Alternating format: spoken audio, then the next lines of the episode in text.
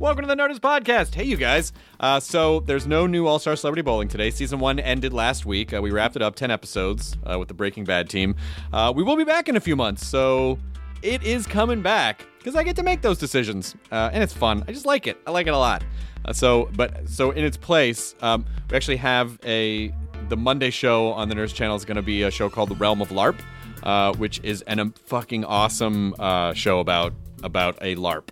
So, uh, and we're not making fun of it like other jerks do. We are celebrating it because it's awesome, uh, and the people are really sweet uh, who are on it. So, uh, Realm of LARP starts soon on the Nerdist Channel on Monday. So, in so just as a, a placeholder today to put something up on the Monday, I stuck up a video of uh, Matt and Jonah and I when we were driving from Denver to Boulder uh, to do a, a live podcast, and Matt breaks out into song and it's amazing so that's over at the nerdist channel right now youtube.com slash nerdist i would like to thank go to mypc.com for sponsoring this episode of nerdist podcast uh, go to my pc by citrix if you want to be connected directly to your mac or pc that's great for you. But what if you're not at your computer? That is why you would use Go to My PC. You can get it from your iPad and your iPhone too. Literally all of your computer files are right in your hand or your phone or your feet. If you I don't know how you operate your smartphone devices. I'm not saying you couldn't operate them with your feet. Right? That your toes would work just fine on a capacitive touchscreen. So there's no reason why you couldn't use that and get all your files. Uh, you can work on any program or file or document and save it right to your mobile device. Uh, it just it just gives you freedom, so you're not always. Computers basically force us to work like machines, and this just kind of opens you up and gives you access to everything you need. So go to mypc.com today. Special 45 day free trial just for Nerdist listeners. Uh, click the try it free button, enter the promo code Nerdist, and then you download the free app on your iPad or your iPhone. That's go to mypc.com, try it free, promo code Nerdist. Uh, this episode is Ray Romano. I love Ray Romano. Uh, he's a guy that for years I've thought was able to do uh, really fantastic family oriented stand up in a way that doesn't feel like, oh, it's bubblegummy. Like, I, I love Ray Romano. And we got him on this episode uh, with the guy who has been his touring partner for years and years and years, Tom Caltabiano, who also wrote on Everybody Loves Raymond. And then I guess about 10 or 11 years ago, they shot, the, they just recorded this tour sort of right at the height of uh, Everybody Loves Raymond fame. They went out and did a tour uh, across the uh, Florida and parts of the South of America, and uh, the documentary is called 95 Miles to Go, and uh, and it's super fun. So I I recommend it, and I recommend, but not before you listen to this. I recommend this first. So here is the thing that I'm recommending. I am very biased because it's my thing. So is it all right that I'm biased for my own thing, Katie? You're just nodding. Thank you. Everyone's gonna think Katie is this weird alter ego that I made up. Yeah, just me and Katie hanging out tonight. Just silence. Right. Yeah, Katie. Why don't you order the lamb? The sky's the limit tonight. Thank you, Katie Levine. Here's the Nerdist Podcast, episode number oh, let's say 217, with Ray Romano and Tom Caltabiano. Two nice Italian boys. Now entering Nerdist.com.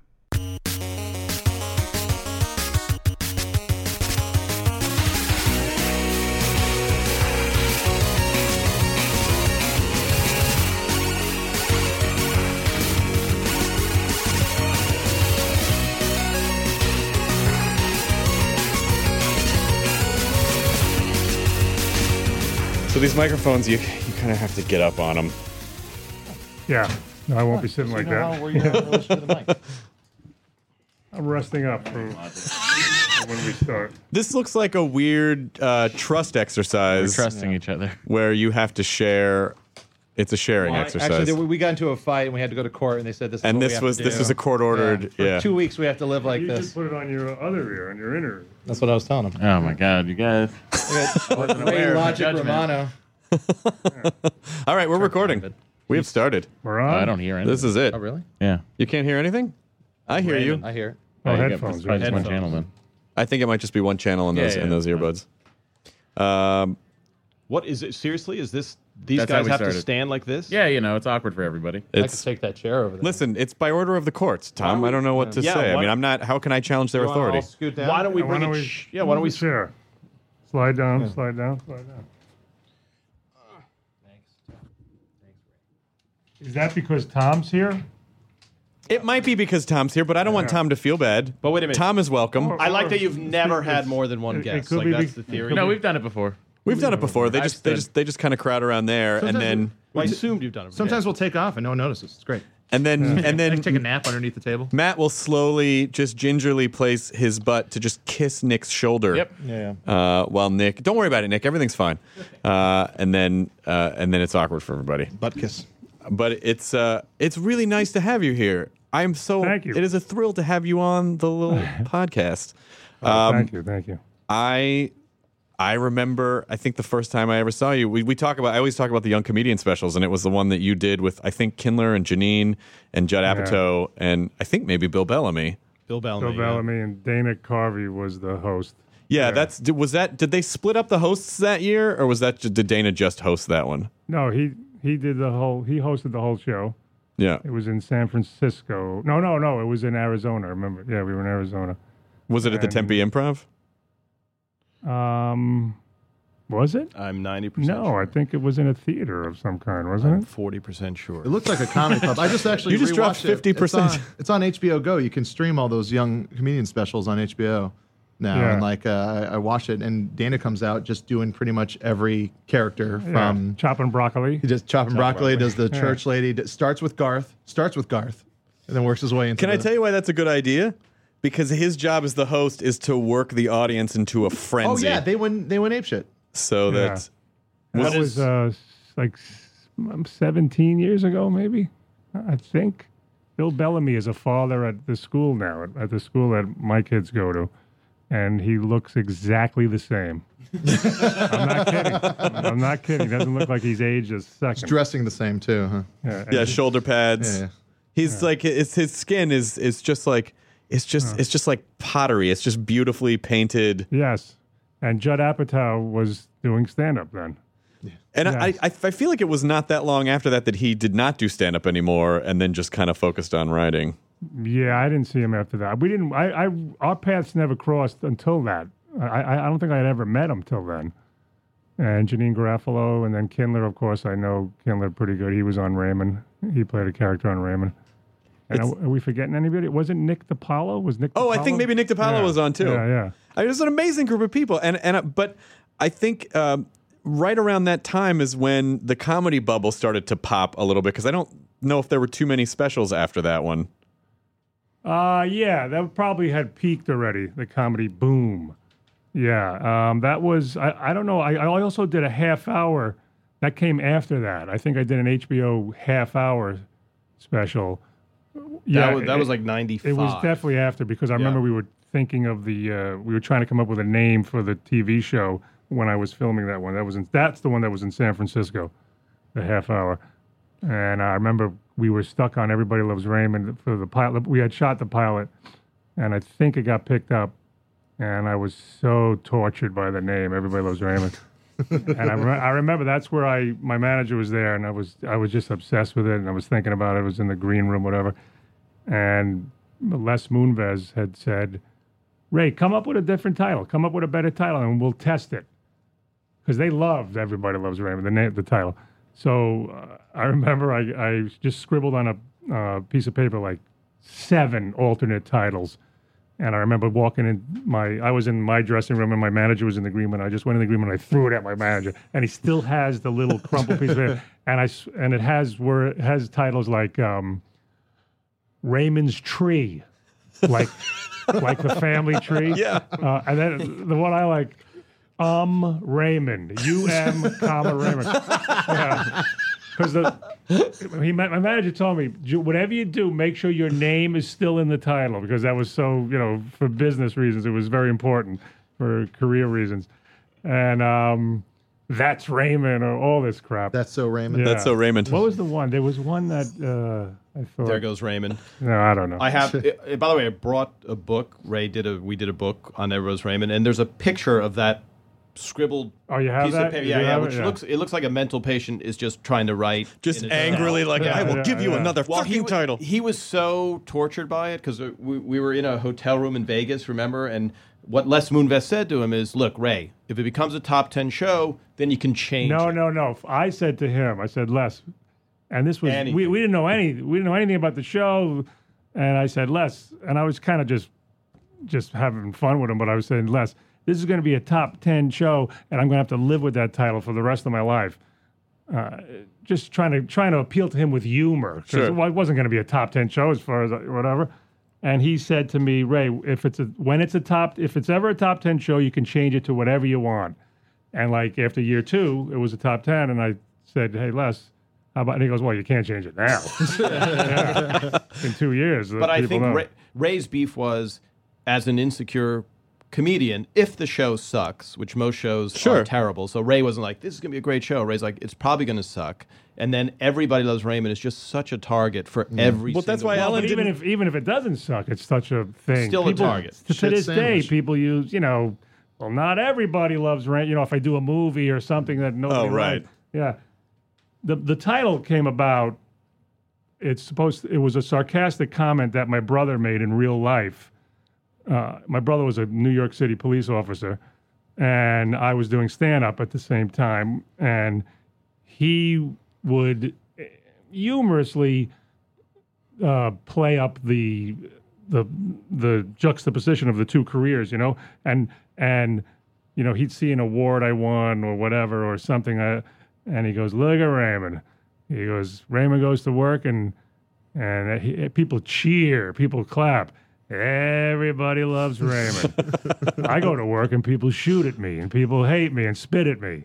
But everybody loves Raymond. And that got into the script. That got into the first draft of the script. It was that's the tone that it was meant. But nobody knows that. Well, did, Everybody- does, he, does he try to take credit for that now? Like I named that oh show. yeah, oh yeah, oh yeah. He's he he was single. He's he was divorced. He's still divorced, and he was you know going on dating at the time, and you know he at first he was a little upset be, at the way he was being portrayed because Brad Garrett brought this. You know what? You know he brought this hangdoggy Eeyore kind of thing to it, and that's not the way we wrote it, and that's not my brother. Uh, but Brad, it was magic, you know. uh, it- we, we, we were blessed that he brought that and lucky. And so he was like, my mother used to tell me, Raymond, why, why are you making the brother to be such a goofy? You know, Richard's getting teased at the precinct. Oh, oh my God! Is it the the fraternity of cops probably Yeah. had a field day with that? but after after the, you know, I was telling, it's just a character, it's just a thing, and you know, being a single guy, and and having this connection to the show and being the guy, it worked out well for him. You know, yeah. everybody gets laid except me Yeah. with fame. By the way, Ray Ray's brother is so intense. he used to. Do you, do you know Tom Hertz, comedian Tom Hertz? He he he, he developed rules of engagement. Okay, He created gotcha, rules of gotcha. engagement. Oh yeah, oh, I do know Tom Hertz. yeah, Okay, so he's he's a, he's a big showrunner. Right, right. Yes. So very funny guy, but we all played on the improv team. The outfield was me, Ray, and Tom Hertz on the improv softball team. And then Ray's brother had a team, and so he brought a lot of comedians over to the softball game. And so Ray's brother would be like, Raymond, we're down five runs, and your fucking friends are doing nothing but making jokes. And, and Ray they're comedians, Richard. What do you want them to do? We're playing softball, you know? Yeah, he's intense. Is, is, is, does he have any does he have any awareness at all? Like, is he kind of is it intense oh, funny oh, yeah, no, or is he's it? funny. He, he's he's dry too, and he's he's since retired. You know, he did 20 years on the on the force, and he wrote a script. Of, of course, he started to write a script, and which I was like, oh no, this is the last thing I want. But I mean, to his credit, he got a movie made. The movie is be- in uh, post production right now. He, they, some woman raised eight hundred thousand dollars, and and he made it in Florida, and He's only three movies behind you. Yeah, but he's not in the business. And now, now, now he's ahead of me. By the way, they, the, I just remembered this story. Ray, one, well, you know the upfronts. Yeah. One time, so Ray's there at the upfronts, and it's limo and all this stuff. And we're down in the village, and out walks Ray's brother. In real life, is on like a narcotics undercover thing, and he comes out dressed like a home. Remember this? Because Royce took an amazing picture yeah. of. Yeah, yeah. Here's Ray surrounded by limos, and here's Ray's brother looking like a He just- homeless guy he happened- trying to catch drug addicts. no, they were Drug- catching. Um, You disagree tra- with everything I say. Raymond. It's going to hurt my feelings. there was there was these transvestite drug things Keep that talking. was going on. Yeah, yeah. And he happened to be at the place where we were going for the upfronts, and It's an amazing photo though because it's Ray surrounded by limos and Did that make the tabloids? Ray Romano's no, brother think- lives in poverty, while Ray Romano lives high on the. No, he was on a. It was a, he was undercover. Sure, he was undercover. Ray Romano's Right. brother, transvestite drug addict. yeah. Yeah, yeah, yeah. when would've been- when did, when did you when did you start doing stand up? Uh, I started in. Um, I was 23 the first time I ever went on stage, uh, so that's 21 years ago. Um, and but then I gave it up. You know, I, I did I did kind of well. Then I bombed, gave it up for about a year. Went back, same kind of thing happened. You know, after you bomb a couple times, you it scares the shit out of you. know. You can. By the way, you can. Yeah. You can say, Oh yeah, yeah, yeah. yeah. you can say bombing. Uh, uh, Do not say are bombing on the yeah. show. Right. Uh, Did so you I say, by the count, way- I, I count my official beginning as probably like 85 ish or 84 around there. Maybe. What was the comedy No, landscape? no. Yeah, maybe 83. You talking about your first time at the improv or the co- that comic strip Improv. tape is 87? No, the improv was the first Yeah, time yeah, ever yeah, on stage. Improv uh, in, in Manhattan that doesn't exist anymore. Oh yeah, a, a lot of those great improvs don't. I mean, like there are still improvs around the country, but there was a there was a great club in Santa Monica and the one in New York, and just all these. Well, New York was the first. New York was 64, and it was amazing when it's because they used to do shows till Tech- like three in the morning. They say New York that was the first club in the country, but the, but the argument is that Pips was Pips in Brooklyn. well, the first, I'm Yeah. just saying the improv back Yeah. then. And so, what was it? I mean, was there any sort of open mic scene at the time, or was it just like Yeah. you audition to get on to the stage at the improv, and then that's no, a big you deal? audition to become the late night, one of the late nighters. You would you go on a Sunday. What happened was uh, you'd go on a Sunday and pick a number, uh, one Sunday a month, pick a number out of a hat uh, in the afternoon, and they, they would give out twenty spots to go on that night. Uh, audition night, and there would be 40 people there. So 20, you know, there'd be 20 blanks in the hat. So uh, when I went, this, this was the second time I tried. I brought a girl with me that I used to that I worked with. She wasn't a girlfriend; she was just a friend. And I said, "We'll both pick out of the hat. I'll have a, a- twice as many, twice a chance, double the chance of getting a number. But if you get picked, th- there's a guy with a clipboard who wants to know your name for that night."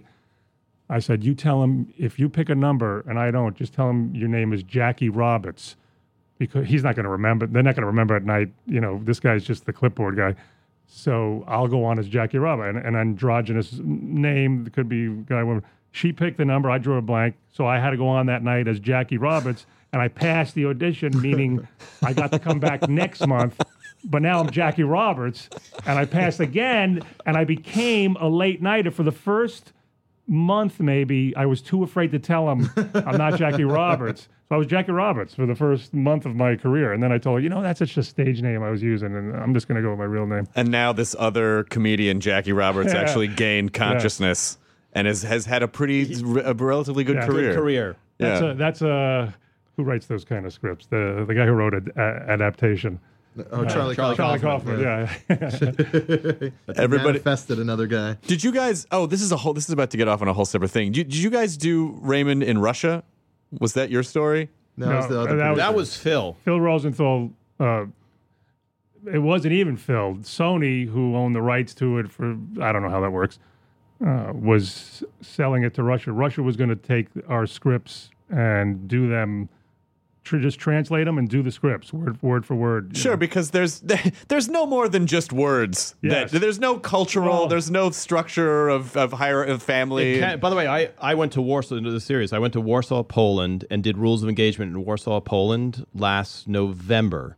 And they didn't have, if you've ever seen Rules of Engagement, they have a diner scene. Yeah. And the first day I'm walking in, and there's no diner. There's like, it looks like a nightclub instead of their daily diner where they have discussions. Discotheque. And, and so I I said, "Well, where's the diner?" And they're like, "Well, this is the diner." And I said, "But the it looks like a beautiful nightclub, and you're supposed to come in in the morning and talk about your day." And there's a lot of scenes where like Spade will come in and drop down on the in the booth and slide over.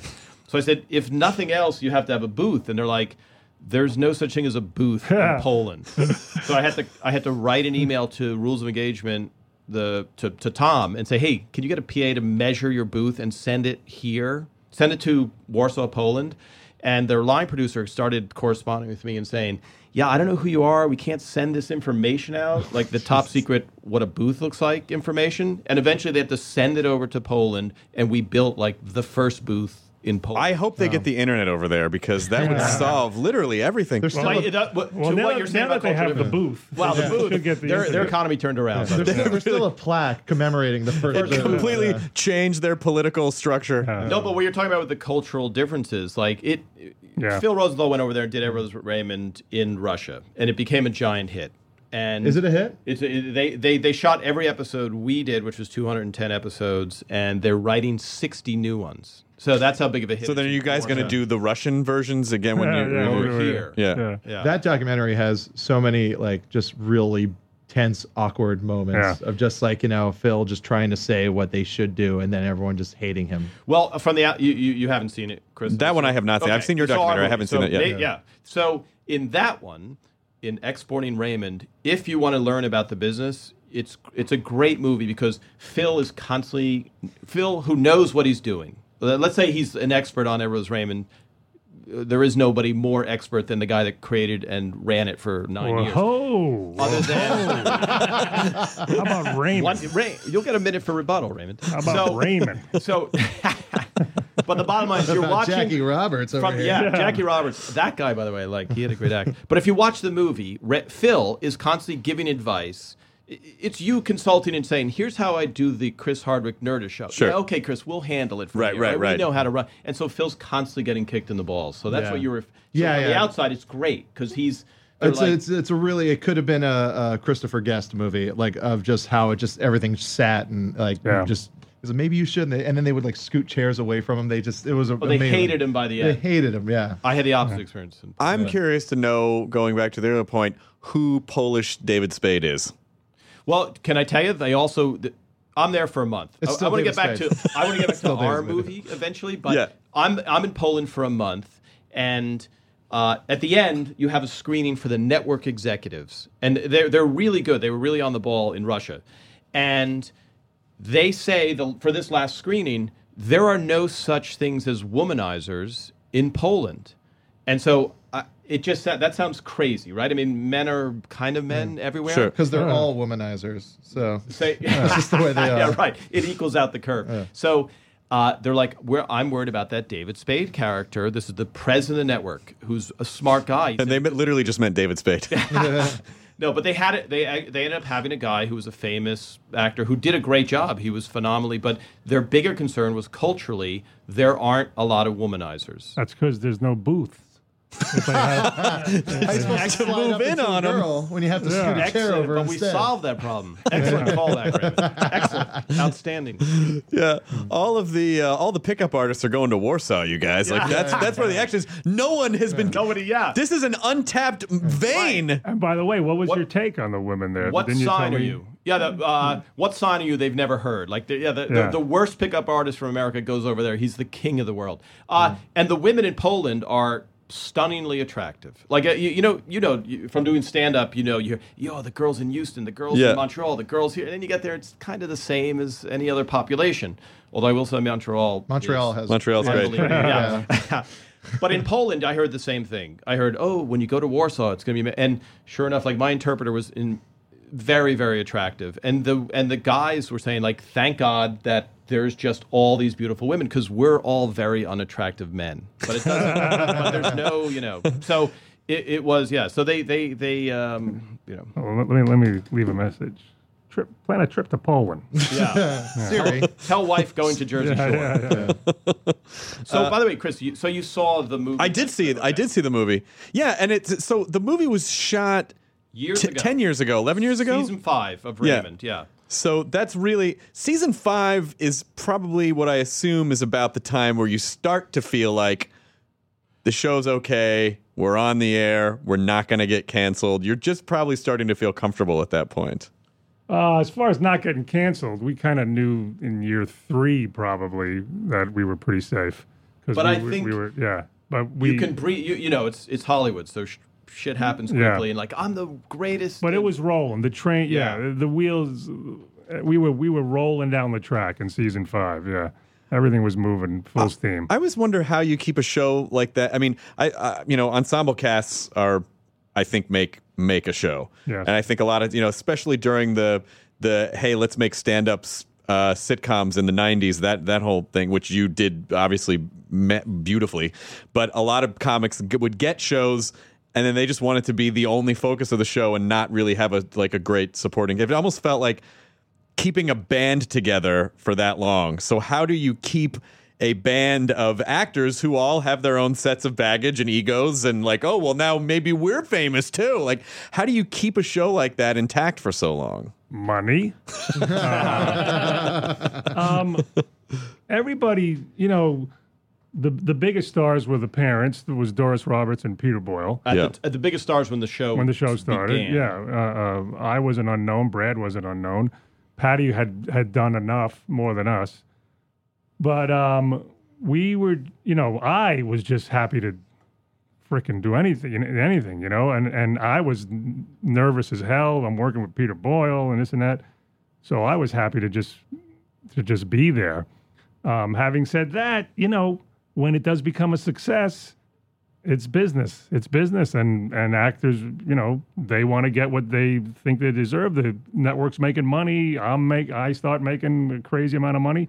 They want to get money too, and I don't hold that against them. And you know, there was some renegotiating stuff. There was a couple of tense uh, times, you know, where people felt they weren't getting enough, but it, it kind of all worked out. But I don't, you know, I, I just feel like that's that's par for the course. That's just the way any successful show but, goes. But I know. think to Ray is a nice guy, you know, and so he Fuck sets you and those two guys. right. Don't That blame I agree with. not blame He's just saying what we're all thinking. By the way, we got to get a picture of these guys. Sta- it's like I, I love this. It's like a, a doo-wop team or something. That's um, Ray and the- harmonize. But Ray set the tone on the set. So Ray was never a prima donna. And Phil. Ray, Phil, and Phil, yeah, Phil, Phil, and Ray yeah. together. It was just a set of people. So the financial stuff that Ray's talking about, it becomes there. There becomes a point, just like with the Seinfeld guy. You know, it becomes a point where it's season six, seven, eight, and they're known as these characters, and their money is coming to an end, and they're kind of oddly like you know Jason Alexander kind of is known as George a lot. Right. Yeah. You know, for like he's it's a kind of an albatross, even though you've you pray. 10 years before the show comes about. What if I could put you on a hit sitcom? Oh, please you know, Sure. do it. So there is that money negotiation at the end where the network goes, basically, where are you going to go? And they're, the, the actors are going, can you please pay us some more? So it becomes, towards the end, this kind of tug of war. But as far as just personalities and on the set, Yeah, Great. It was Personalities. Ne- there was never an issue there. Like like the only issue, and it was it wasn't even that big. Was was negotiations. Yeah, like but that's Normal That's the way it's supposed to be. Yeah. Well, it's it, it's weird because you're in a creative business, and then it's also a business. So you have Right. this thing where it's negotiation time, and now they say, "Hey, whoever actor, you're terrible, and we'll replace you in a second. And there was one time where we really Brad was in negotiation, and there, the call came down from CBS, write Brad out of the show. Really? yeah. So write him out. So we had to go in the writers' room and take him out of this script For an episode. for For, an one episode, episode. yeah. because Oh. they're like he's. Oh, they're trying now- to send a message. they're sending a message. See you later, Brad. It's it's everybody loves Raymond. Here's who we don't need. Anybody But it wasn't. Raymond. But, but by the way, none of those, none of the cast members were expendable. No, I'm not Yeah. saying that. I'm Yeah. saying the the business Right. negotiation is that's why you should name your show always your name. Well, and that, but that's because I, was- I started to say earlier is that that's why Ellen didn't name her sitcom Ellen to begin with because she was terrified that it was going to tank and then just drag her name in the mud with But it. But that's everybody loves Raymond's fear. But it it is true. You know, you become The you know, fear this- wasn't my show tanking. The fear was just people yeah taking using a as a comic. First of all, the last thing you want to even think is that everybody loves you, because the the thing that makes you become a stand-up comic is you think everyone hates you. yeah. Yes. and no one wants to watch a comedian talk about how every yeah. So Right. How but popular and and And I know it was done tongue in cheek and all that, but no one's nobody knows know that Yeah. at the beginning. Well, you know from just from being a stand-up that no matter how ironic you think you're being, you think you're being, there is a percentage of people that will be like, "Why did you say that?" Oh, yeah. They're like, no, well, it's a fucking joke. It was obviously a joke. Well, Right. like like Louis C.K.'s album, like he calls his album hilarious. Yeah. and that's just kind of a, like a just tempting people to just say, "Well, this is Yeah. truly not Hilarious. I think it's always funny when you're negotiating, like when you get a job offer and you're negotiating. I, my my manager and I have this joke that the the producers and the network will tell you that you're amazing, and then turn you over to business affairs, and then they will tell you why you're not necessary. Yeah. That's exactly So that they can Yeah, negotiate. yeah. So it's this sort of weird. Yeah. You're amazing, but not really. Yeah, there's a you're thousand amazing, like but you out there. replaceable. Yeah. yeah, at the same time. And we also have this weird dynamic where it's uh, we're weird about talking about money in our culture. Like you can talk about you can talk about the lowest salaries and the highest salaries. But you can't talk about the like if you make minimum wage, you go, "Ah, I make like seven bucks an hour. Or in your case, when your salary is being published, everybody go, oh, he makes you know all this money per week. But if you make like a hundred thousand, it's a weird thing to talk about with people for some reason. It's only the lowest and the highest amounts. Yeah, yeah. You mean it's off? I, I remember Neal. You know Neal Brennan. Yeah, very well. Okay, so Neal, I remember I saw Neal at the Comedy Magic Club because Neal used to be when I started. He was like handing out flyers at Boston Comedy Club in New As a York City. teenager? Yeah, yeah, in New York City. Well, his brother Kevin was doing it. Yeah. for a while, but then he was there, and I ran into him at the Comedy Magic Club. I don't know when, whenever it was now, five years ago or something. It's weird because all of a sudden you move to Hollywood, and you can't. There's a potential to get a lot of money all of a sudden where Mm-hmm. you don't even want to mention it to people. Like there, there's, there's. I had a friend who sold a pilot, and she's like, "Tom, you're the only one I could call to share with, not because I like you, but because you're the only one who was earning a living, so my other friends wouldn't be jealous." Well, you know? and it, and it's also yeah, it because even I, I'm sure there's you know as as a as a performer like when a friend of yours hits it big and you're struggling, you are definitely happy for them, but it's also that. It's also a mirror where you're like, "Fuck, that's what I want," and I'm not there yet, and it like Yeah. it, it just gets into your head. Well, it's weird with Ray's success because we like even now, some people listening now will be like, "Hey, who's whoever the guy who's not Ray? Shut the fuck up! Let me hear Ray." Uh-huh. but you know, we we've been friends for so long, way before he was famous. So uh-huh. he's just Ray, my friend. But then you see, once he becomes crazy famous. The effect that it has on other people, you know, this weird, like, there's weird people who feel like they're entitled to, like, I knew you when, so I'm entitled. or they'll tell you that you have not. And I'm not saying this has happened to me. It is definitely not. But or I, what I assume happens is people go, "You've changed, man." You're like, "I'm not doing that. I haven't done anything. Yeah. What did I do?" Well, Well, well, I'm, the the the thing is, w- once you reach that certain point, everybody kind of wants to be there with you, and you just don't have time for everybody. So the, the, that's the one thing I had to learn was the, the the old saying is you can't please everybody all the time. I mean, you, you there were, you know, as a comic. You kind of, as mu- the way I am, I don't want any confrontation. I want to please everybody. And the one thing I had to accept in this business when you reach a certain point is that ain't going to happen. Right. You know, you're going to disappoint some people, and there's nothing you can do. You got to accept it. And do you feel uh, You were looked alarmed there, Raymond, at the I guy thought walking that was. by. It looked like. Uh, I don't know. Somebody Look- died look like a guy- a weeks ago. that guy? I I didn't see anyone walk by. Yeah. I think. By the way, nobody cares looking in here. I realize they see you like walking by this Yeah. glass booth that we're in. Like people kind of like, oh, that's Chris Hardwick, and there's Ray Romano. I don't know, what am I going to have? for Also, lunch, there's a you know? rule that if uh, if Seacrest wasn't here, you can't make eye contact. He'll He attack you if you was do. He here? He That's to- true, by the way. he did his his show from here. His yeah, radio? then they built a whole new studio. Oh, that's yeah. This was the initial. Oh, I thought he owned the building, but He owns probably a large part of the building. He owns the town. But it's uh, yeah, but occasionally you'll see like Joan Rivers will walk by and wave it. You're like, oh, it's Joan Rivers, Yeah. who still only flies out, who flies out from New York every week to do that fucking show. Yeah. She's like 80 years old. Yeah, that's funny. By the way, just sorry, off of what Ray was saying about like you learn you can't please anybody, Yeah. and you you, you know you with with certain notoriety, all of a sudden someone's writing their request from let's say Ray, and it's like, can you speak at this charity? Can you speak? And it's like. He would like to speak at every charity, but there's a stack of all these equal for the same day, for example. Like even Yeah. like I would have friends like, think Ray would play in this celebrity charity tournament for him? I'm like, he probably would want to, but there's nine other offers, and he also has a family and a life. But from their perspective, it's like it would kill him to do one. Oh, why do you hate thing. sick kids, Ray? Yeah. You're against helping children. All right. I'm curious. I would love. I'm. I would n- love to know what happens. It because as a young comedian, you have this idea in your head of here's a thing that I want to achieve.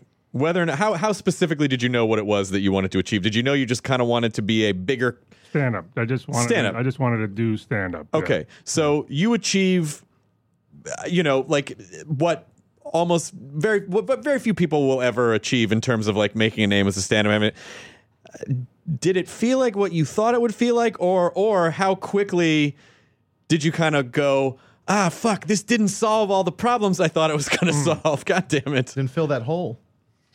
No, the hole is never filled. I thought he was making a request over here. I was afraid to turn around. That should have been the name I of was like, It's a and smile fill and that a hole. point. I was like, The hole is never By the way, filled. that's the name of the next book. And if fill I that ever write on hole? a book, the hole is never filled. the hole is never filled. Filled. Yeah. Um, my days uh, as a strip club manager. I don't know. I think it sounds like Courtney Love's biography. Nice. See, because at her band. Um, but yeah, that's it, it is a weird thing because you're getting all this stuff and uh, you're getting adulation and all that, and you and that's kind of subconsciously that's why you're doing. You know, there's that need. There's that need that makes a person get up on stage and, and they want to be accepted and and liked by everybody, and you're kind of getting it, but it it you know it doesn't end though. It doesn't end. I've said it before. One hug from my father, and I don't have to sit here and do this shit. Didn't he hug you once ever? We, one time he hugged me. It was very odd. Very, You've very just been uncomfortable. chasing that dragon It ever was- since. It was very Gotta uncomfortable. get back to that place, man. Yeah, it was uncomfortable. What was uncomfortable about it, though? Uh, probably the nudity. We've that. He's These done guys, well, they, they were. Ste- I was just trying to set up a joke there, and you guys were. that. No, that's all right. But, um, But it still yeah, worked. I don't It think carried through. Sorry, I didn't mean to step on your guys. I feel, am I killing your sight line, by the way? No, no, no. It's Two-man fine. I get to look at you too. But you guys are really at the, in the documentary. You at the end of the at the end of the at the end of the movie, you're coming out together and fielding questions, and uh, and it's a totally different dynamic because you're playing off each other, uh, and it's fun. It's it's it's really fun in in a way that I think stand up can be fun sometimes, but not always because you're just like having another guy out there that's your buddy. And I think you're referring. So we, we did a movie, Q&A. 95 Miles to go. 95 miles to go It- it- about your tour, about Right. Ray's tour. By the way, that's a that's a that couldn't be more of an indie movie in the truest sense. In that, even though it's Ray, a famous guy, it was literally we took a film student. it's so funny you're saying how how indie it is. Indie. My my brother, my younger brother said, well, "What are you guys doing?" This is when we, you were working on the extras, Right, right, right. the extras for the movie. And I go, well, I'm, I'm working with Tom. He's making extras for the movie. He goes, extras for the movie. He goes, the movie is an extra. I, th- I actually I think he said he's doing behind the scenes stuff. He's like, isn't the movie is? But yeah. Yeah. Well, the so we we it's actually a good story if you're doing kind of if you want to do something yourself, right? So from the outside, it looks like oh, Ray said I want to make a documentary, and it happened. And no, time, was the opposite. I said, I don't, I don't want to make a documentary, And it still and it happened. That's what happened. Yeah. Well, no, what happened? i- i- An interesting story in that we I, I've been filming me and Ray on the road forever. And so one year I said, Ray, let's do it for real. So Ray's manager said, okay, let's get like the Spielberg of documentaries involved. So we have a conference call, and you know she says, okay, what are you guys doing? I said, well, we're going to fly to Miami, and then we're going to drive every city up to Atlanta and do a tour. And she said, this I is see the documentary woman. this is the documentary not woman. my manager, Yeah, the, yeah. not the manager. Yeah. Yeah. And so we know we're excited about it. We're gonna we're gonna make it. And she's like, I see no reason to shoot this unless Ray gives birth to a child or walks on the moon. No one's ever gonna watch. Like shitting on. And and we were like, I even said on the phone, I go, And I said, "Th- th- we should be filming this right here. well, I said, should we cancel the tour also? Because she was just so negative. I think I know who it was that you talked to. I don't want to say her name because she's so big and powerful that. I don't even remember who you're talking about. I don't even Oh, okay. remember the conversation. I yeah, we're in kinda a conference do. call. I kind of do. I yeah, because remember, yeah. Rory Ray's manager was being helpful. And Is like, is her mother famous? Uh, maybe. Okay. We can talk. Yeah, we can talk after. But anyway, so I said, so I said, all right, Ray, let's do it anyway. What the heck?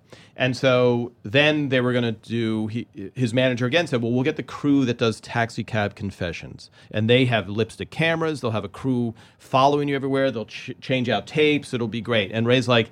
I don't. A, I don't want to do the movie, Tom, but I really don't want to have a crew follow me around. I wanted to relax. We just finished filming. I wanted to just get, you know, my I had three little kids. My wife was letting me go away for a week. I just want to relax and, and play golf. And this guy wants, uh, you know, so, so I, Michael Moore to come with us. but Michael Moore was a, like a 20 year old college student, Roger Lay, who was in a USC directing class that I took. So I, I said, Roger, do you want to go with us on the tour. So we did. He said you just got to crouch down in the back seat the whole time and not be A little seen. kid, a little like he looks like Topo Gigio. You know Yeah, Topo he's- Gigio? okay, Ray, action. By the way, he's a great kid. Great kid. Yeah, he's a, great, I, he was supposed yeah. to come. I don't know where he is. Yeah, and he, did, Um, and he, he- did a great job. He too. loves your podcast though, so Yeah. he was like. Uh, so anyway, so we, sh- we we shoot it, and you know the end of the story is we shoot it, we set up an edit bay, we edit it. Three years later, we have a big screening. HBO comes. HBO pays a decent amount of money to air it for three years. So the person HBO said, "Never, do not think this movie is a waste of time." They end up buying the movie, and mm-hmm. so in the in between then, and I guess the, the point is here, you think from the outside. Ray just said make a movie, so it was made and then it happened. Still, there's always that obstacle in the way of like, it's so hard to get stuff done, especially in Hollywood, where there's always an agent or somebody who's saying, "Don't do it. It's a waste of. How are you going to? You know, it's amazing. Well, look at the the last TV show I did, The Men of a Certain Age. No, I wanted nothing more than for that to keep going, and sorry, That you was- That was a good show. Yeah. too. It was a good show. I had a, I had I had a friend who wrote on that show, and it just uh, it, who who uh, Mark. Stegemann? Yeah, Stegemann. Oh yeah, I love him. Yeah, Yeah, really funny guy, Yeah, and yeah. his his wife Kit is hilarious Yeah. too. Yeah, like they're yeah, just they're funny, a funny couple, but not in the like look we're comedian like just Yeah. just funny, just funny people. yeah, he's a good guy. Yeah. No, Well, but- he he. I, I- I just thought of a Seinfeld uh, story because did you ever see Comedian? Seinfeld's Yeah, of course. Comedian? Okay, so great movie. If you if you're into stand up, that's a great movie for seeing because there you see how laborious it is and just how unglamorous it is. Our, ours is a much more fun road tour, like you're out of the clubs and stuff, but you also see kind of the grind of it. Yeah. But when we were shooting our movie, the guy, one of the producers, Gary Streiner is his name. He was. We were in the comedy cellar, and there's a scene in the movie where Ray's talking to Seinfeld. I, I'm in the booth also. Mm-hmm. in, in Seinfeld's movie. Seinfeld's yeah. movie comedian. We're sitting there in this booth for a long time, and I became friends. Not, with, so you know it's not Poland Because they had a booth. because we're in a booth. So By that the way- automatically This I know. honestly, that that's- geotags. That's the second callback, and it's 45 minutes. It still worked. You know what I mean? Like in when you're writing a Raymond script, you'd be like, I don't know if that callback's going to work because the audience yeah. it's 12 minutes later and whatever. So that's an awesome. Right, right. they uh, they actually don't understand who shot Abraham Lincoln in Poland. And yeah. Well, it's weird when you say Poland is a punchline already when you're there because you're like, it's the Polish version. Of John Wilkes, who? Yeah. Sorry, I don't I don't get it. Ski. It won't. It doesn't translate. So the so the uh, the um, the guy from Seinfeld, he said I became friends with him, and they shot 600 hours. And I was saying to him, "Tell us your mistake." They were like a year ahead of us. Yeah. So I said, "Tell us your mistakes." And he said the one thing that he did, which was really helpful, he said, "You got to screen it for as big an audience as possible, as often as possible, because when they sold Comedian, I guess Miramax wanted them to." Um, screen it for an audience. So they, you know, Jerry's like, why do we have to screen it? I guess and they finally convinced him to screen. it. They screened it at Hoboken, 300 people, 10% of the audience walked out, he said. And they had this sinking feeling like there's certain scenes that people are really bored by. So they had to kind of go back in and cut out some of the boring stuff and add the funny part, because that's what you're, you're, you're expecting funny when you see a Jerry movie. And he said one of the guys, there were comment cards, and one of the comment cards was, You think this is entertainment? Give me 10 bucks and I'll kick you in the balls. Wow. And so, yeah. And so, for, I don't know. I don't know why that's the That man alternative. was Jim Norton. He'll just kick you. he yeah. meant it as a compliment. yeah, yeah. That's a compliment. Yeah. Well, uh, it's interesting because we we said like Ray and I were like, all right, let's cut out anything self-aggrandizing. Let's punish the audiences in the testing. So we tested the we tested the movie. The first version we showed was two hours. What you saw is seventy-seven minutes, and we shot hundred and thirty hours. And it was such a lesson for, you know, right, you but, wa- uh, before you go through, we should also say comedian ended up being a great movie. I love comedian. okay, so That- that, that- that that's was an just the process. movie. That was the process. Yeah, well, the co- the Yeah. yeah. the pre- the process of you if you're doing comedy, which you guys are without knowing it with those two earpieces. You know, they if you're doing comedy like you, it's that black box technology which. And you learn that when you're doing a, f- a four camera sitcom. The audience tells you there there is no more debate. The audience either laughs or doesn't laugh. You know, mm-hmm. so you, you you know that as a stand up, there is no like I'm going to argue about how good that joke is. Well, there is no argument anymore. As opposed to if you're doing a mm. drama, you can have a debate forever about, and neither of you is right or wrong. It's like okay, well, it's the absence of laughter is your you know your empirical. But I also love I I I I felt I felt empathy, but loved the moment when you're doing the corporate gig, and d- destroyed. You f- you fucking destroyed, and still there was a human. Re- and you're I would consider you one of the cleaner comics in the world. You know, like I, I I remember seeing you at the Improv like maybe eight or nine years ago, and doubled over in laughter because you were do- what you. As a cynical young comic, you made me laugh with jokes about your kids and your family, and it, the joke was uh, that uh, I think it was just about how the your kid can just repeat the word ladle over and over and Oh, over yeah, again. yeah. Entertain himself. Yeah. Yeah, I mean, it, it- and and so to me, seeing this human resources person say like, you know, you mentioned oral sex, and you're Yeah. like, but I, but the, And why of would course, the- it got the, that got the biggest laugh. it too, got a course. huge laugh, Yeah, and yeah. then and she was doing that sort of passive aggressive thing of like, Yeah. well, it'd really have been great if you didn't do that part, but everything else was fine. I'm sure it'll be fine, and just kind of feeling so bad for you because I know I when you was do a corporate gig, they just feel like, hey, we're paying you, we fucking own you. Yeah. yeah, I was tortured for a while there. If you saw in the, I couldn't let it go on the car ride home. And, I, well, it was annoying Yeah. me because I'm like, off of what you're saying. What was It's like- funny is I couldn't let it go on the car ride home, and you were trying to talk me down. And as soon as you said, "The woman, the Woman. woman who said you were cute," and I went, "Whoa, whoa, whoa, whoa cute!" All of a sudden, I forgot about the. It's just a weird thing as a comedian where in your mind your job is to make people laugh, and then when you do that successfully, and someone else goes, "Oh, uh, you didn't do a, a great job," you're like, "But I, what are Yeah. you? Well, I'm trying to." Yeah, yeah. Well, yeah, what, yeah. what what you're talking about in the movie is what if you don't know stand up, corporate gigs pay a ton of money. Tons. Tons of money. So you want to do a corporate. They're also the worst gigs you can possibly do. sometimes, sometimes they're amazing, and so they do in a way kind of own you. And there's certain comedians that just don't do corporate gigs because they're not gonna.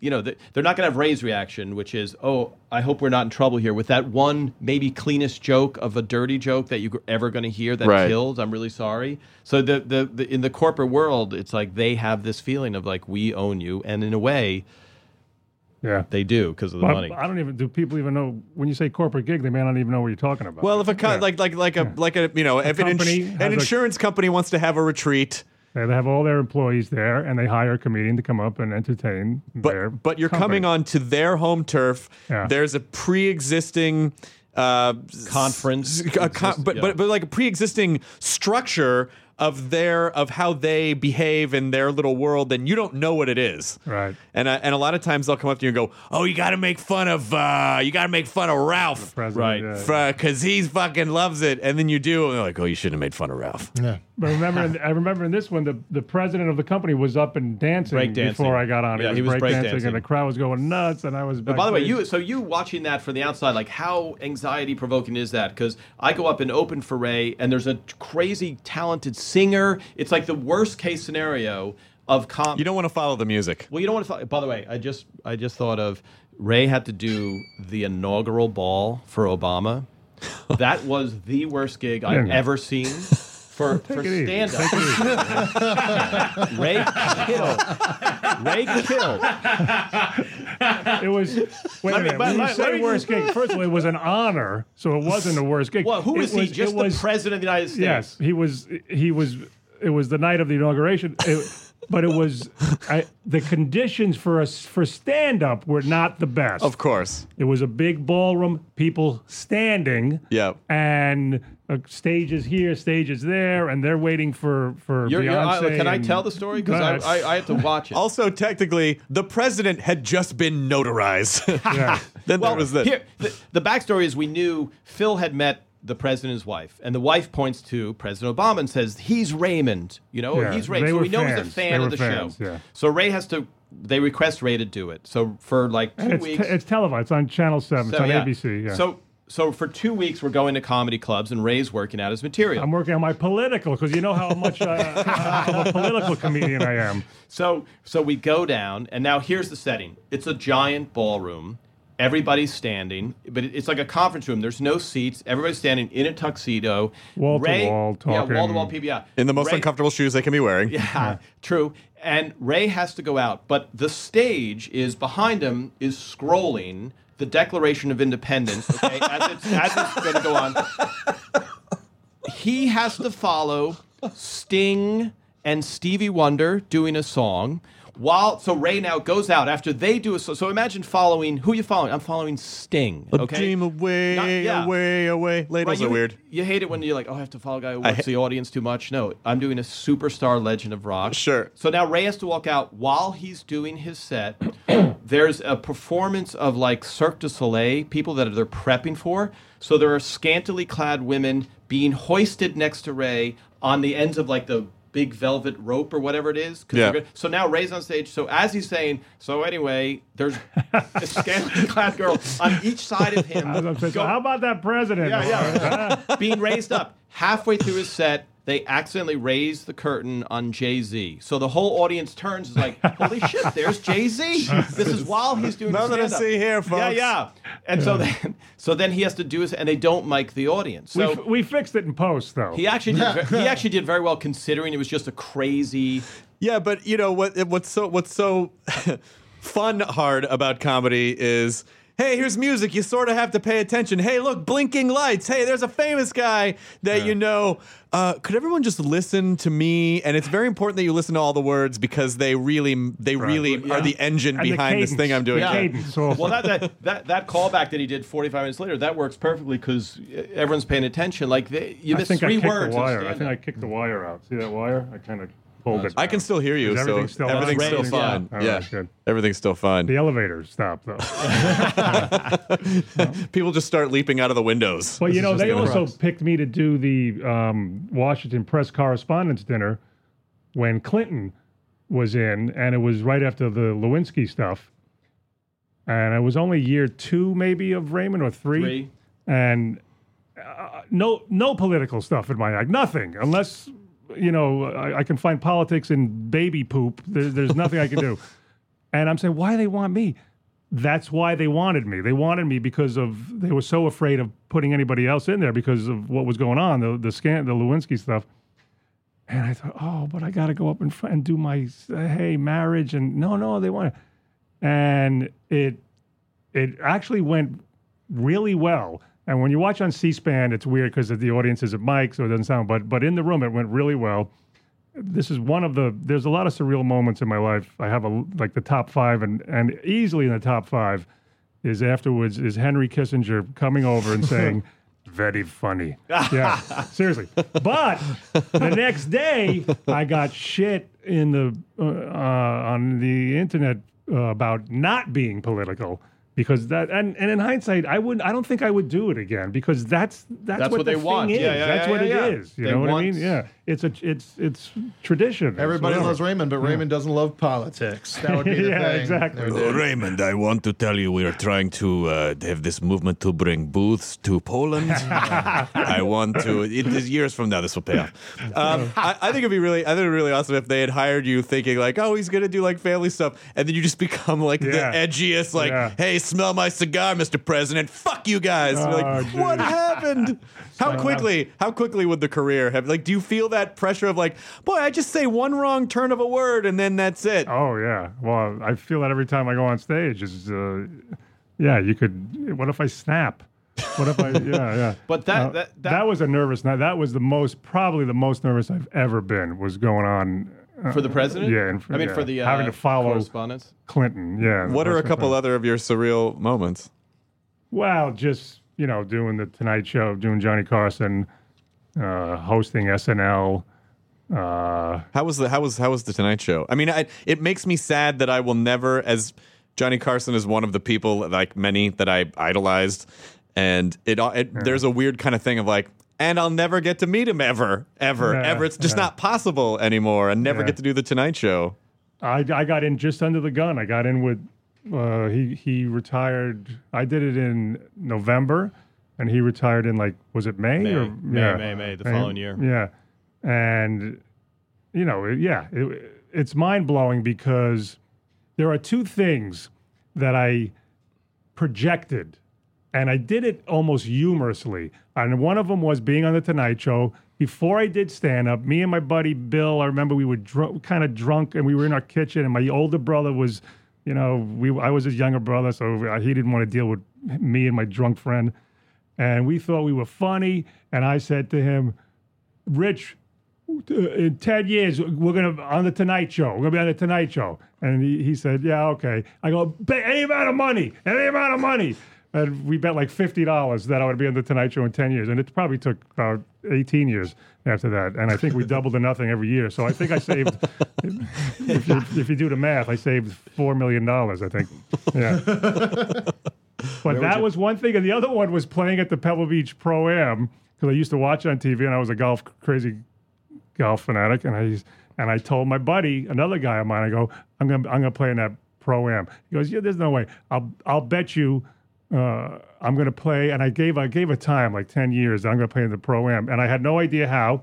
And and when I, but but the stipulation is I can play either as the amateur or the pro. So I'm not saying maybe I'm the pro in 10 years. Yeah.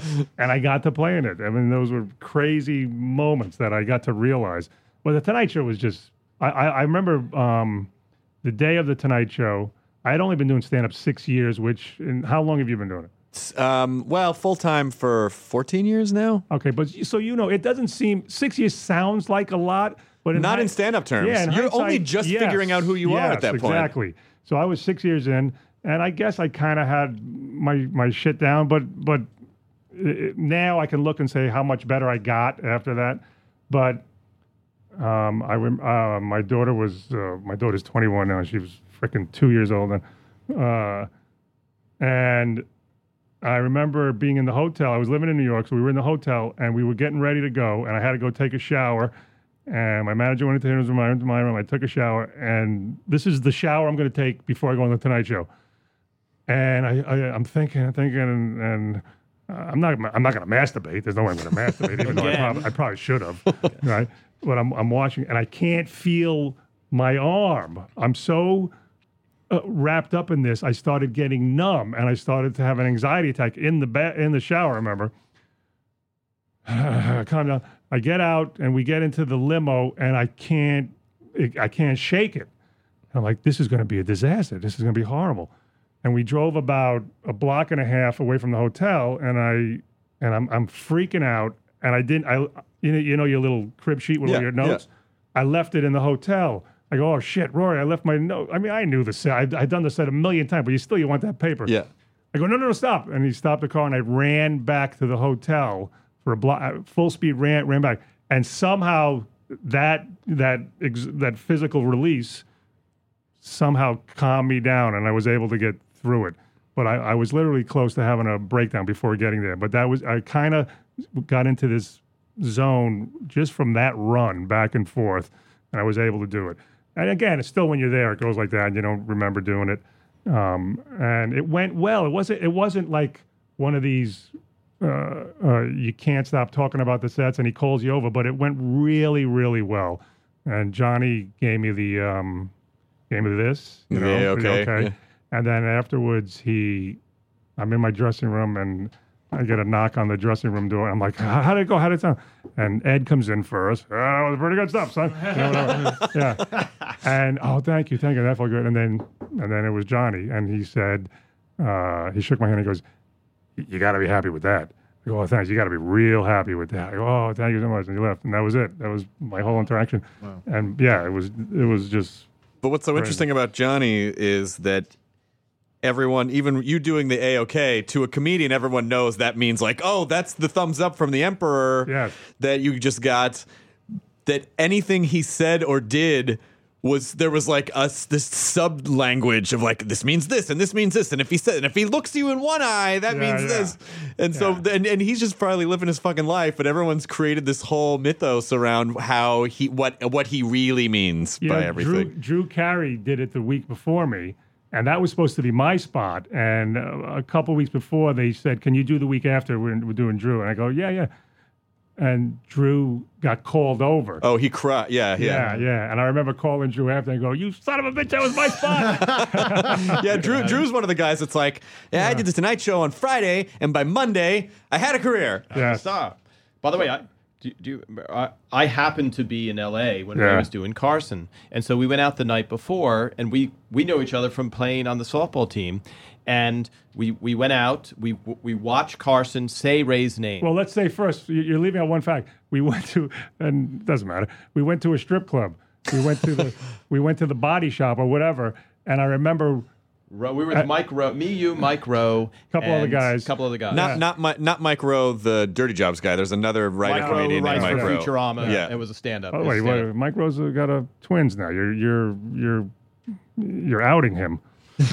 yeah, Like no one's ever been okay. Uh, wha- whatever. We'll but do anyway, damage control later. but anyway, um, and you know, we're just trying to pass the time, get my mind off it. And there's naked women in front of me, but we, I say, let's get back just to get to the hotel to hear Johnny say tomorrow night we got to. Oh, that's so we left. We left some pretty good looking naked women. Well, and I remember. So I I go back to his room. By the way, there's there's there's Will Torbett, our editor, right there. just walked he lo- well, he lo- you know I, I got to be honest. This podcast for the big publicity campaign for the movie, he they like my editor who's 24 year old Mm-hmm. graduate in my film. He's like, you got to do the Nerdist, you know. And of course, Yeah. for for that they're like the nerd. Well, you know, there's a weird Sure. like so we and this is like a great show for us to do. I think to to be able to have this type of conversation where Ray opens up because the other opening stuff. I've said like- everything I've said here. I've said a hundred times. No, Not no. yet. Not no, there's actually one story he said I've never heard. You know, Ray and I lived together for a year. Um, the story about oh, the bet- I'll bet you betting your friend. I'll be we'll be on the Tonight Show in ten years. I never told you that? You never, or, or I or I tuned out because it was so boring. Yeah. But the uh, uh, it- but so he yeah just so without that kind of push, I don't know that this would have been on the radar of the publicist. Sure. you know to do it. So They're starting to realize, like, hey, you know, podcasts are a pretty fun, you know, good way to. But the, the, the, the truth is, I think th- you guys have these dedicated fans who really listen. And when we like we did the the morning zoo type of tour, and it's just five. It's terrible. You oh, know Oh, I mean? can, You're I, I can see, I, I could just because I know the stare because I've done it before, probably Right. not not as much as you, Ray, but just watching the hotel room in the documentary when you're doing the call-ins to the radios, it's just like, yes, uh-huh, oh yeah, you got me there. well, you know, in- just uh, that- i- i- yeah. In the movie, he's in his underwear, and it's like six a.m. You have to get up and, and do this thing, and they're not really like. It's the opposite of this. Hey, uh, hey, Ray, you ever Yeah, see yeah. uh, Doris Roberts' boobs? You ever take those out anytime? Uh, Yeah. oh please, please just kill me. So I please literally fucking kill me. It- well, for this, I had to. I said to Ray, I said, Ray, let's do this. Like, it's a fun thing where you can just talk, and there's no, and they really are students of comedy and stuff. It'd Yeah. be a good thing. So that you know, and it, it's, And I said, "Is there a, You like a said, fruit "Please, plate no." or anything?" And No, uh, nothing, Nothing. nothing like nothing, Nothing like at that. all. We, Yeah. I got Look you around. a warm greeting. That was guy, pretty guy in good. the From who? corner. From me, I thought it was a pretty Oh, yeah. greeting. He- Better than Yeah. grapes. Yeah. you did come better out than and greet- yeah. cantaloupe. I want to. I. I wanted you. I wanted you to. I. I. I kind of wanted you to explain a little bit more because I think I know what you're talking about. And you reference it twice in the documentary in, in 95 Miles to Go. But you say like, "Oh, I had one of those mind bets Yeah. with myself where if I finished this puzzle by a certain amount of time, then I wouldn't play golf." So what is it? Could you? as as we speak. Uh, this is on my life. I, I don't want to say bad things, but this is a. I'm swearing to you on my life. As we speak, what time is it? 106. I have 30 minutes until my recent mind bet expires. What is it? My Kiss- penalty. kiss my host. penalty expires. no, Oh, So yeah, right now I, I went golfing two days ago. yeah. and I said if I break a 90, 90 I, I always write on the card what the what the go, target is, and it was 92, and I, I was horrible. And the penalty is 48 hours from the minute I hit my last pu- putt of no TV, no no golf, no betting on the. Uh, I was betting on the. Um, Ponies, dogs, no, no, the uh, cockfights. the playoffs, the playoffs. I can't bet on the playoffs. Uh, I can't watch TV in bed, and I can't watch TV in my uh, office. Um, and I was 135 when I walked off the golf course. So soon I'm going right from here to the golf course. So it's going to time perfect. I seriously am. a bookie jumps into Ray's car as he drives to the golf. Ray, I couldn't help but notice it's okay for you to bet again. Yeah, Who do you yeah. like in Game Seven?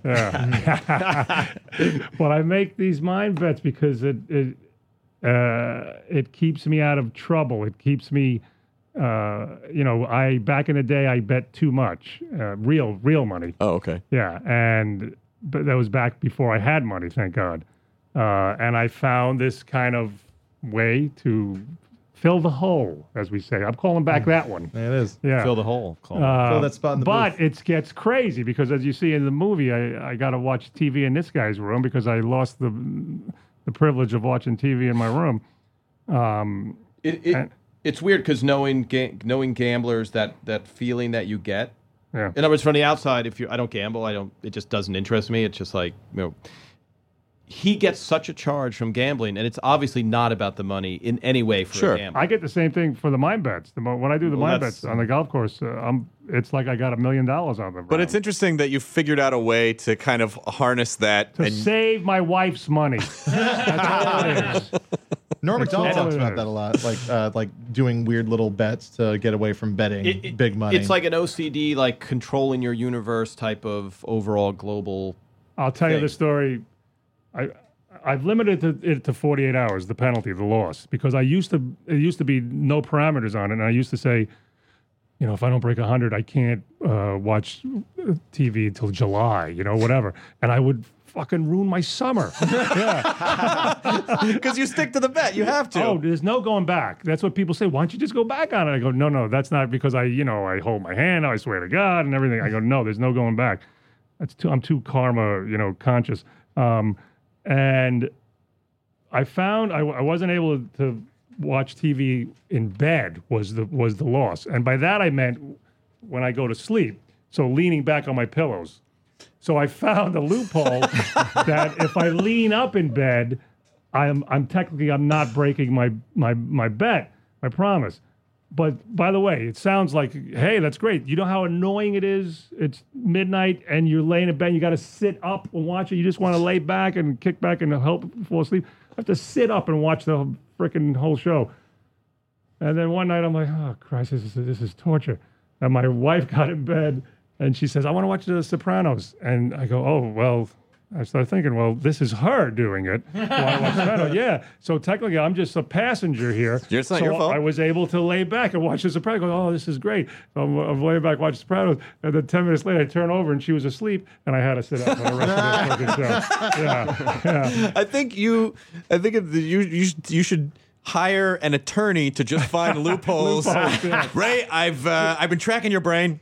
I think I found a couple loopholes Right, for you. Here's what I think we need to do. But since That's then, funny. That's and funny. since then, you know, I, I amend it uh, each time. But since then, I've, I've gotten rid of that. I go like I'll, the next bet I'll make: no sleeping in bed and no loophole of leaning up. You know, yeah. Do you talk about this on stage at all? Do you talk about the mind bets on stage? I never did it on stage, and we never did it in Raymond. We we thought about doing it in Raymond, but there was it was a little bit It was too too, esoteric and too twisty. You know, But we did it in Men of a Certain Age. In Men of a Certain Age, m- my character had a gambling problem and started doing the mind bets. We had one whole episode where he he screwed his friends up because I've screwed my friends up. I've screwed their vacations up. Um, you know, uh, there'd be times we'd be going to with the writers of Raymond to wherever vacation, and I and I, I'd blow a mind bet before I left, and I couldn't golf for like three days, and I'd tell the guys. Guys, don't bring your clubs. I'm like, "We're not yeah, yeah. And they go, "You son of a bitch!" Ray By the way, another mind bet. you, you see in the movie, he's in my bedroom on my bed. Like that's not joyful. Well, what's what's funny is to think about is like you're at the height, you know, like it's it's really you're in the sweet spot of the sitcom. It's season five. You know, you're huge, huge, huge comedy star, uh, and you're in these crappy hotel rooms in Central Florida, sitting in a bathing suit on the floor of this shitty hotel, just like I just gotta find something on television. Are there any cookies over there? I just Yeah. want a cookie. I want some like it was just such a, it was just such a. Well, that- Keeping it real. Keeping Yeah, it- did you? But did, were you surprised though? Because a lot of people get mad. Like, well, wh- wh- what did you really do? Did you go to clubs and you this or this? Like, that is the life. Like, Oh yeah, no. I mean. I just because I know what it is, and, and there's no listen. As as much as you're like, I'm gonna lead a swanky lifestyle when I make it. When you're performing in Central Florida, you get you know you get the Hampton Inn, or which is fine. Like it's totally great, great, It's totally yeah. fine, but it's not. You know, it's it's it's definitely. And I know it's very cliche to say like, yeah, it's not really an entertain. It's not really uh, an extravagant lifestyle. It's it's really it's not. It's it's not well. It's not like a rock. Like oh, there's groupies, and then you're in the limo, and there's champagne and all Yeah, stuff. no, it's you literally like You just go back to your hotel with cre- creepy green carpet, and you know, and you know, you just try to find some cookies and just like make yourself happy we, a little we had bit. A, we had a pretty decent hotel room. Just it still was horrible. They were- that I had they to sit didn't in, uh, believe- in your room and watch TV. Well, that's the annoying thing is like I'm on my bed and I'm enjoying my life, and all of a sudden it's like, hey, what's going on? You know, and it's like I know what that means. That means he's lost TV privileges, and well, dude, were you surprised when he really does ship his golf clubs back? Like that's taking it to the nth degree. Yeah, because he says he I couldn't can't. golf for the rest of the week. What am I, I carry the clubs around? Yeah, I'm well, we gonna carry the could have. Yeah, because people are like, he didn't Yeah. really ship them. I'm like, there is nothing in that. Now, what, what about the water bottle scene where he? I don't know if you know. There, there's. Oh scene yeah, yeah, yeah, a- yeah. But I totally know. He, he there's a water bottle on the table, and he goes to pick it up, and it's already open, and it's that thing of like, The waitress Oh, brought it open. right, yeah. opened, And yeah. so when you find an open bottle, which is so funny because really, technically. You could just stick your face under a sink and drink out of it, but we've become so protected and like, oh, but that might have things in it, and someone else could have put. Well, the paranoia is someone's put angel dust or some crazy poisoning. well, it's just not. It's No, it's it's it's not it's not. It's not that. It's for just anybody though. if you don't- have if you're predisposed to like that kind of like you know slight OCD, which I think a lot of comedians have, it's that you find yourself in a situation where you don't have control over something. You don't have control over where that bottle was. You don't know where it was, and it's unnerving on a molecular level because you just like it's not even the reality of what if someone put that in. It's just that's I don't know in where that, moment. Well, you see how pissed he is at me. Like, did you was yours open? I think I don't know. How do you not know? Like, how do you not like? He's mad that I'm not microanalyzing that. And then when I leave, by the way, you you, you know have you have you you've edited stuff right? Sure. That everything is made in the edit room for a documentary, and that edited together so well. And people are like, oh, you plan, you know, like there's everything that happened in that movie is hundred percent real, but it's made in editing. You're tweaking those moments, but that was real. The water bottle comes, he gets pissed. I leave the waitress comes, he sells me out to the wait. Did you, you Totally. that? He's Yeah, yeah. like, yeah, my friend here's a little paranoid, so whatever. And so uh, it, it's funny because he comes, he he does, he he admits it right away as soon as I come back. You know, he's like, uh, so they open the water bottles for you, and the waitress thinks Why do you're they crazy. do that? Why do they open a bottle for you? Yeah, they're just trying to help you out. I know, but like you can't. Twi- it, it is a. It's one of those things that really doesn't need to be done. Is anybody like, hey, why are you drinking? I, you know, I couldn't open it. I didn't have. The I don't know. This just has a barrier at the top, Yeah. and then when I go tip it I- back, yeah. nothing comes My mouth out. is still dry, and the water's lasting. Plus, This that is- first click is very satisfying. I'm You get a curi- fresh You're getting a, that's a different. By the way, did there's another scene where Ray we're Keep sitting out in of hotel this. room. Keep out of this. There's another there's another scene where Ray we're sitting there and I go Ray, don't you want to take like a million dollars? You know, we're sitting there, which is one camera by the way, and we're swinging back and forth. Like we're eating the peanuts in the room. Yeah. and you see Ray kind of go.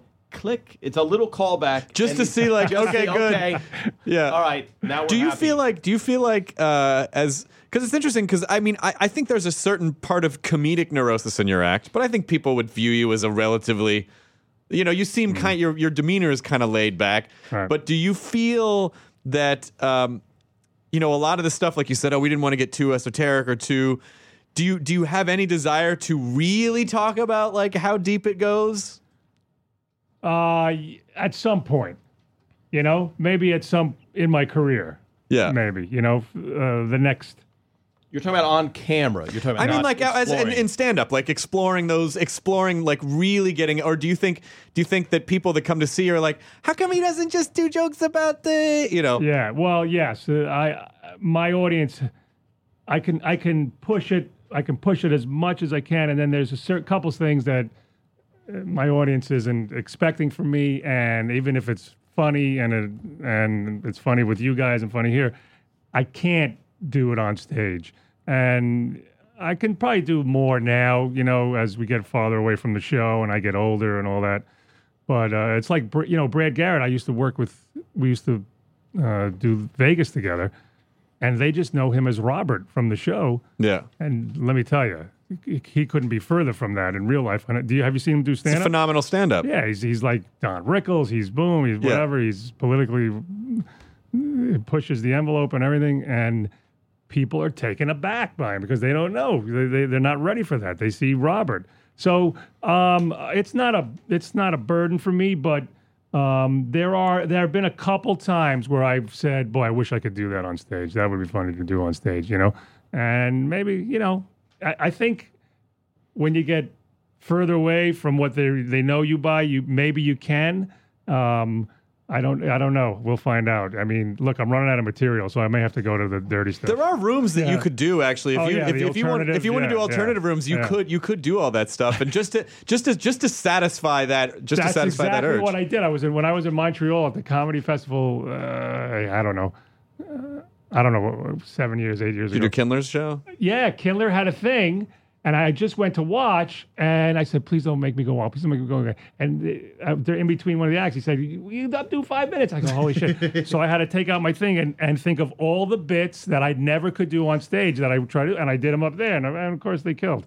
Yeah, But when you're like, oh, maybe I. yeah, uh, but then uh, they kill in that environment. Yeah. P.S. There's no Yeah. money in alternative comedy, but but then No. you know, like maybe It's it's, fun. It's fun, Maybe yeah. it's just it's maybe it's just fun. Do you, and then sort of to kind of ti wrap it all up. Do you feel like do you feel like that getting you know huge amounts of success does that reinforce the neurotic parts, or do you feel like you you know even if you had just been working a regular Uh, job, do you think you would have just been? Well, I had a joke for this that I said on Letterman once was, you know, before before all this happened, I I thought my cab driver hated me, and now I think my limo driver hates me. it's kind of it's, it's kind of relative. It's kind of all relative. But having said that, I don't know because yeah, I went through some some neurotic, uh, semi heavy shit when I was before before stand up and all that. You know. So I don't know if the I, I think the the good thing, the healthy part about this is it's it's a great outlet. It's it's it's a passion for me. It's being creative. Uh, you know, when the show when Raymond ended, I thought oh, this is going to be great because I've been doing stand up for 11 years before the show started, and now nine more years of Raymond. 20 years I've been I've been working every night almost. Because when before Raymond, I, I used to do stand up every in Manhattan. I used to do it every almost every night. Now I got a little bit of this. I got some fi- financially. I'm set. I can just kick back and let's, let's see what happens. And let me tell you, after three months, I was in therapy two times a week. Not kidding you. I, it just mm, um, I can't stay idle too much because I catch up with myself. You know what I mean? Yeah. Uh, uh, uh, yeah. I, I, I I like to work, and I need to work to feel to feel right. You know, off of that question about Ray, we were uh, years ago because that their thought is okay. You've made it now. Now is it potential because you don't have the normal money struggles anymore. Where you're like, okay, I have to do this. It's not like oh. Everything is possible, which means it could be a potential devil's workshop. Sure. You know, where you go crazy. But when Ray and I really first bonded for our friendship was like uh, I was traveling through upstate New York with a ventriloquist, and I don't like to name drop. I should have that right away. You know. I, I, I, I, I hope you were also performing and not just. No, no, no. It's just a vacation. Oh, okay. Well, that makes sense. So, uh, yeah, we're performing bad gigs, and we're doing a road tour, Utica, New York, and then to Burlington, Vermont, all this stuff. And I call up Ray because we're going to stop at the Montreal Comedy Festival, and I call up Ray in Queens just because we're friends, and I knew he had been there. So I'm like, Ray, where do you stay? Where do you stay when you're in Montreal? He's like, whatever it was, La Montrose or something. He's like, I don't I'm, know. he's like, you know, I'll be there at I'll be there at six, you know, and I'm like, what do you mean you'll be there at six? He's like, oh, I'm going to, I'm flying there tonight, and so I said, oh, okay, so we meet there. We go to like Jimbo's uh, room. I don't know if you go know Jimbo's room in uh, um, Comedy uh, Works. Comedy Works in Montreal. Oh, yeah, yeah, yeah. And we meet there. It's me, Ray, John Peasy, this ventriloquist, and we hang out all night long. And then we leave the next day. We go to Burlington, Vermont, the, co- the whatever the club is. Who cares? And my phone rings in a hotel room, and it's Ray calling me because we had talked backstage about some neurotic stuff.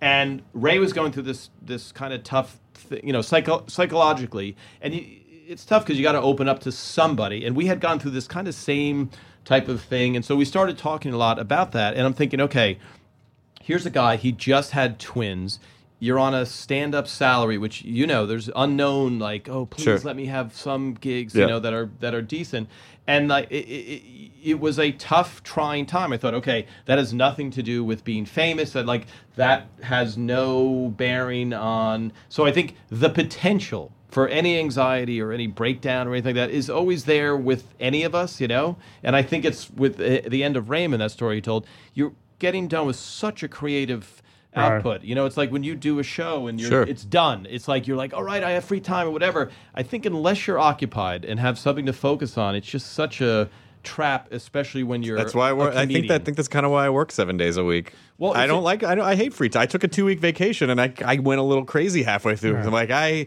I don't feel connected. I'm not doing anything. What am I supposed to do with my hands? Like Yeah, I yeah, Why just, am I? Why am I here? yeah, exactly. yeah. It's all What- shit. It's all shit. But the creative juices, it keeps you focused. You know, Yeah. it's like just it's it's you know it's a good thing that you found something or you know. and it's with any of torture. By the way, right? Like I want to write a screenplay. It's freaking torture writing, man. I hate it. but it's, it's Well, that that kind of thing too is a very specific kind of writing. It's not like Yeah. "Oh, I'll just sit down, I'll write some jokes. Uh, you know, that I, Yeah, I can yeah. get out whenever I want. It, it, it write joke writing for stand up feels very much like s- performing stand up versus other types of things which ha- have a very specific Yes, structure. Like you can take hard left and right turns with stand up. When you have you when Ray and I Ray and I wrote the season finale of the first year of Raymond, and we're used to just writing jokes, just what you said. It's fun and like, oh, what about this? All right, I'll do that bit, and you're done. And now you do it that so th- night. that was the first script we wrote. Was the season finale of season one. of Raymond. We wrote it Of every together. song, It was the first time I told Phil and I told the writers, I'm going to take this one with Tom. And we, looked at that blank page. We, I, I'm not kidding. Remember, there was one time Brad Garrett was in the kitchen, the character, and we had to get him out of the kitchen. and it took like eight hours to figure out how to get him out of the kitchen. well, we went. It's called "Why Are We Here?" and we went into the That was the name of the show, night- yeah. yeah, "Why Are We Here?" was that episode, the finale, and you kind of uh, from the outside, it's just like you're hosting a show. People, I could host a show. It's it's there's all this stuff that when you endow with your imagination, like many people, I could write a Raymond script. Is you know, Ray comes in, he fights with his wife, and that's it. It's like until you're sitting down there Yes. and fo- and it's such hard work to write. I mean, it's literally. But by the way, but even but let's let's give it its uh, fair shake. It's also great when you write and you and you get something and you accomplish something. Yeah. that's a great feeling too. So I mean, I, I say it's torture, but uh, it's a torture that you you love to go Well, through. Well, you get a know? Yeah. spark of an idea to write the script, and that's like, oh, this is funny now. For like, I've enjoyed Then that. it's all the moment. details. Then it's all Yeah. It's all the details. And then during the process of a multicam sitcom, like even rehearsal, you're like, oh, day three, this is the least funny shit ever written. Absolutely the worst script ever written. Then the live audience comes in two days later, and then it comes alive again, Right. and you're like, so it's all these emotions. Well, I think and that's down. I think that's where the stand up. Uh, I think that's sort of where the stand up gene kicks in. Is at a certain point. You know, because you're being forced into this, it, you have you have this like, well, you got to do a show either way, so you can fucking figure it out, or you know, or you just have to figure it out. You know that you, or at least you hope that you develop this faith in yourself. Like, I don't know what I'm going to say when the time comes, but I've done this enough. Something is going to kick into gear, and my brain's going to figure it out when the time comes. But that's the argument for. That's a great point. That's like the argument for using stand. I'm not trying to sell anyone on stand-ups because obviously it worked out in Ray's case. But when you see a stand-up being put into a situation, you know the guy's going to fall back in his instincts and at least have survival instincts of Right. we'll make it funny. Right. You know. So in those situations, like when you have Ray, who when we were doing the show, you could walk up to Ray with a joke, and while we're filming, and he would he would be like, okay, instantly, and then say it now. You know, three minutes later in front of a live audience, and kill with the joke. Like that skill, that inherent timing is is priceless. I, I honestly don't know why more stand-ups don't get shows, or you just go. Well, okay. they do. They got they got But there's only a hmm. handful that have become. Well, because there's also there's other ingredients though. You know, you, you they have to have a certain persona. Also, they have to. we have to have act. Yeah. You have to be able to Yeah. Act. there's there's a lot. Yeah. Well, we know it's all the magic, Yeah. lightning in a bottle. Like this has to believe. The president Right. of the network has to believe in you. Then you Yeah. have to have a good showrunner. All this shit has to happen. Well, it was an absolute honor to have you on. Uh, thank you so much for coming on, you. Tom and Ray. And 95 Miles to Go is is, is, is the movie, which, uh, which you can get on iTunes and and uh, can you, get on Can't- you iTunes? can't- not yet. It, Okay. The DVD, the DVD just came out. The DVD just came out, so and a- w- it's got two and a half hours of special features. So on where it. should people go to get the DVD? I don't know. Okay, no, go to the Amazon, internet. Amazon, Target, any place. Okay, cool. Yeah, any Thanks. place physical. Thanks, guys. Thanks, it was, fun. It was a pleasure. I got ten minutes and my mind bet's over. I gotta get to the Yes, course. Keep quick, get him out of here before the next mind bet. Yeah. All right. Thank got you, it. man. Fix it in post. Now leaving Nerdist.com. Enjoy your burrito. This episode of the Nerdist Podcast is brought to you by GoToMyPC. Go to gotomypc.com, click the try it free button, and enter the promo code NERDIST.